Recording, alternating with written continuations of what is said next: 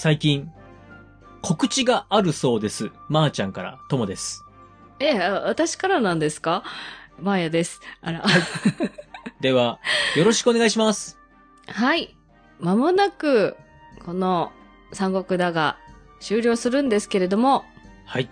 なんと、ともさんから、えー、ともさんからって言っちゃった。ともくんから、独了賞を出してもらえるそうです。わーはい。皆さん、最後まで読んでくれてありがとう。はい。最後まで聞いてくれてありがとう。はい。ということで、はい。えー最後の配信が終了する日から、どっかのサイトでね、販売しようと思ってます。はい。あ、販売って言っちゃったんですけど、あの、手数料と送料は申し訳ないですけど、皆さんにご負担いただきまして、なんと、シリアルナンバーとお名前入りの独了証を準備しようと考えております。はい。ご負担以上のものが届きます。お値段以上。お値段以上。はい。詳細はぼちぼち出していきましょうかね。そうですね。ぼちぼちと出していきますので、よろしくお願いします。はい、よろしくお願いします。はーい。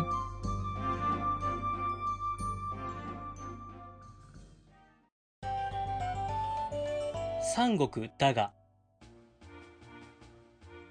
今週のネタバレです。今週はですね、はい。えー、孔明さん、うん。体調を崩し、はい。星を見て自分の天命を知り、うん。いかん。これは祈りを捧げて寿命を伸ばそうっていうお話でした。なんかすごい行に入ってたよね。そうです。では、孔明さん、この行というか、まじないというか、祈祷？はい。どれくらい信じてたんだろうとか、はい。まあそういうもろもろに触れるのと、うん孔明さん倒れた時、周りのメンバーはどうだったんだろうかっていう話をしたいんですよ。はい。まず、西暦234年8月、遠征中だった職の上昇、孔明が倒れまして、うん。自分の寿命を悟ります。はい。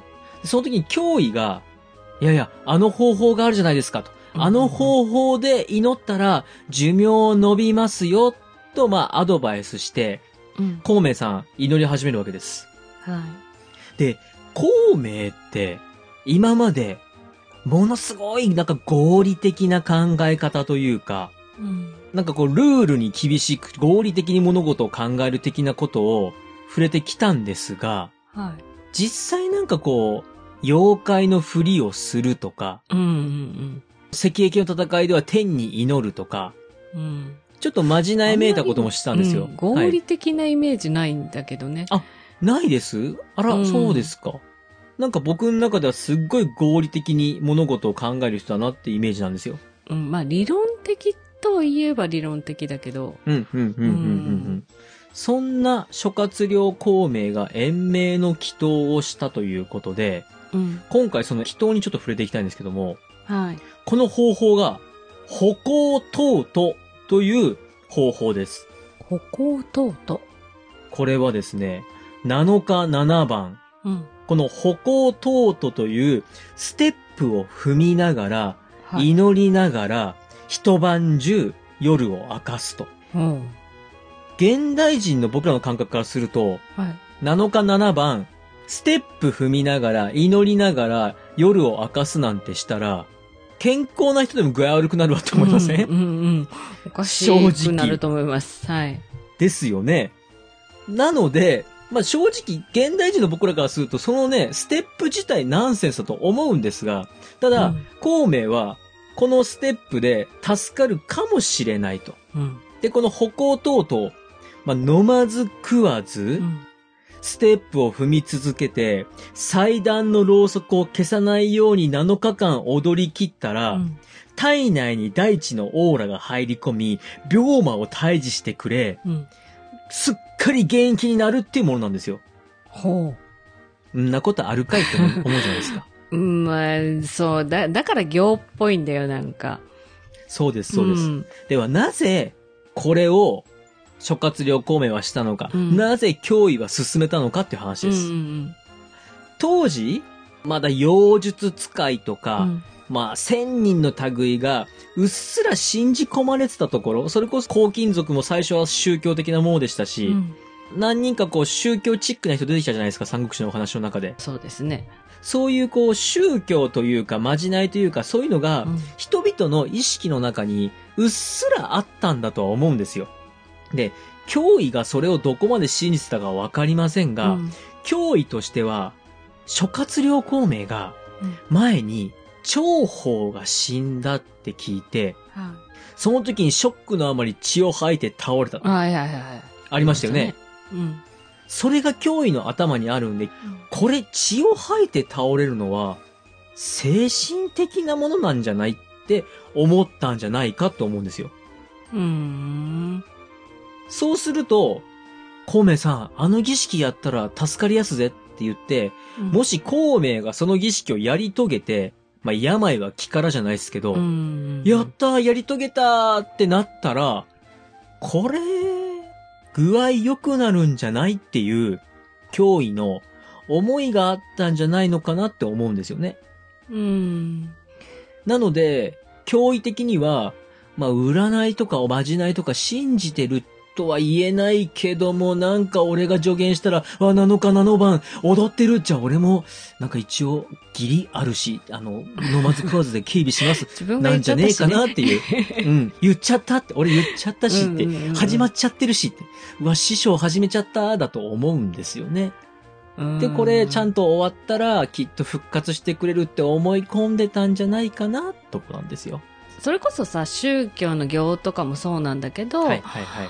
それをやり遂げることで、なんていうの？はい。かより神に近づくだったりとか、何かを成し遂げるとかっていうのがあるから、単純にそこなんじゃないかなと思います。その方法はね、ちょっと尋常じゃないなとは思うけど。まあ、また尋常じゃないことをやり遂げたら、それこそ神の力がかね。身につくと、うんうんあるんじゃないかなと。思いますはい。はい。さあ、もう一つ触れたいのが、孔明さん、蜀軍のトップなわけですよ。この北伐軍の。はい。そのトップが大量に血を吐いて、うん意識を失って、はい一日ぶっ倒れてたら、うん。他の蜀軍の人間はどうだったのかなっていうところも触れたいんですよ。うん。孔明さん、倒れて復帰して、都に、もう僕ダメっぽいっすわーって連絡を自分で入れてるんです。うん。これですよ。これ、変な話、僕がサラリーマンとして、うん。うちの会社のトップがぶっ倒れたら、うん。ああ、大変だってなりますよ。まあまあね。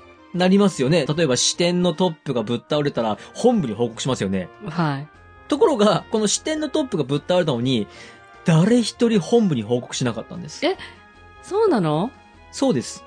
で、その支店のトップが意識取り戻して、ああ、いかんいかんって、えーっと、僕死にそうですってお手紙を書いて、自分で本部に届け出てるんですよ。ああ。じゃあ、それまで知らなかったのね。帝というか、都ではね。そうです。うん。じゃあなぜこんなことが起きたのかっていうお話を最後にしたいんですけども、はい。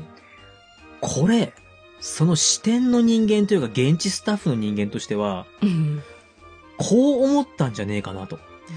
孔明さん倒れましたっていう連絡を入れて、うん。もしですよ、うん帝が、ああ、孔明倒れたの、じゃあ、えーっと、今都にいるこいつを送り込むって、こいつがトップになってくれ、とかってなったら、はい。現地スタッフのナンバー2、容疑さんは、うん。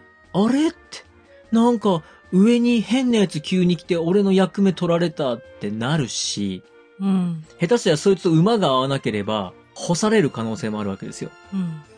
ところが、容疑さん的に、勝手に孔明さんが死んでくれて、あ全軍を、あ、孔明さん死んだんで引き返しますっていうのをきっちり取りまとめて、ちゃんと引き上げたら、これ容疑さんの手柄なわけですよ。あ。ああ、まあね。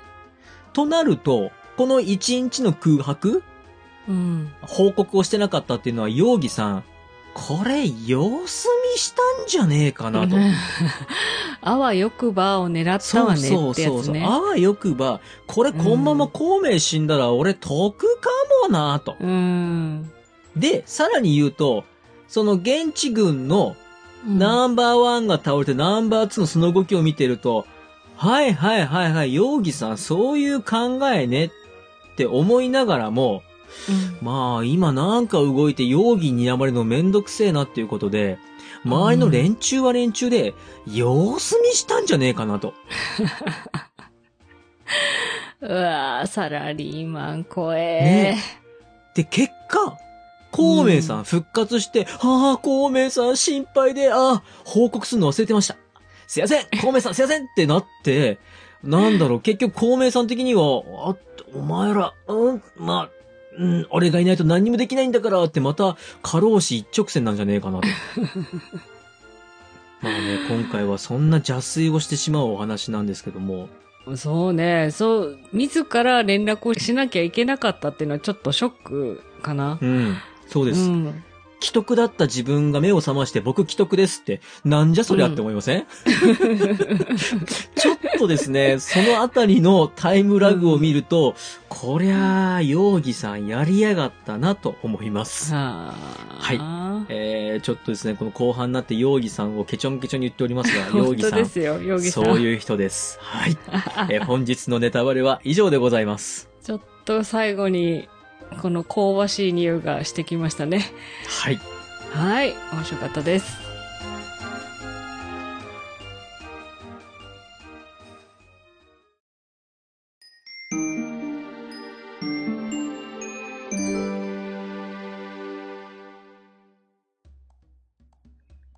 エンディングです。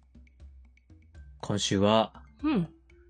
孔明さん、本当に部下に慕われてたんかな？うーん。ねえ、ちょっと心配になってきました。うんどうだろうね。考えたら、毎晩飲まず食わずでステップ踏もうぜっていうのも、なんかそれもなんかちょっと騙されてんじゃねえのかな、孔明さん。はい、ちょっと心配になってきました。メールアドレスお願いします。はい。皆さんからのご意見、ご感想、最後の最後までお待ちしております。はい Gmail です。数字で359、アルファベットで DAGA、三国だが、アットマーク Gmail.com。エピソードの概要欄にお名前だけで送れるメールフォームもございます。Twitter をされている方は DM でも結構です。感想は、ハッシュタグ、三国だが、三国を漢字、だがをひらがなでつけてつぶやいてください。お待ちしております。次回は、秋風五上限に触れていきます。はい。いよいよご上限出てきた。はい。では、また日曜日にお会いしましょう。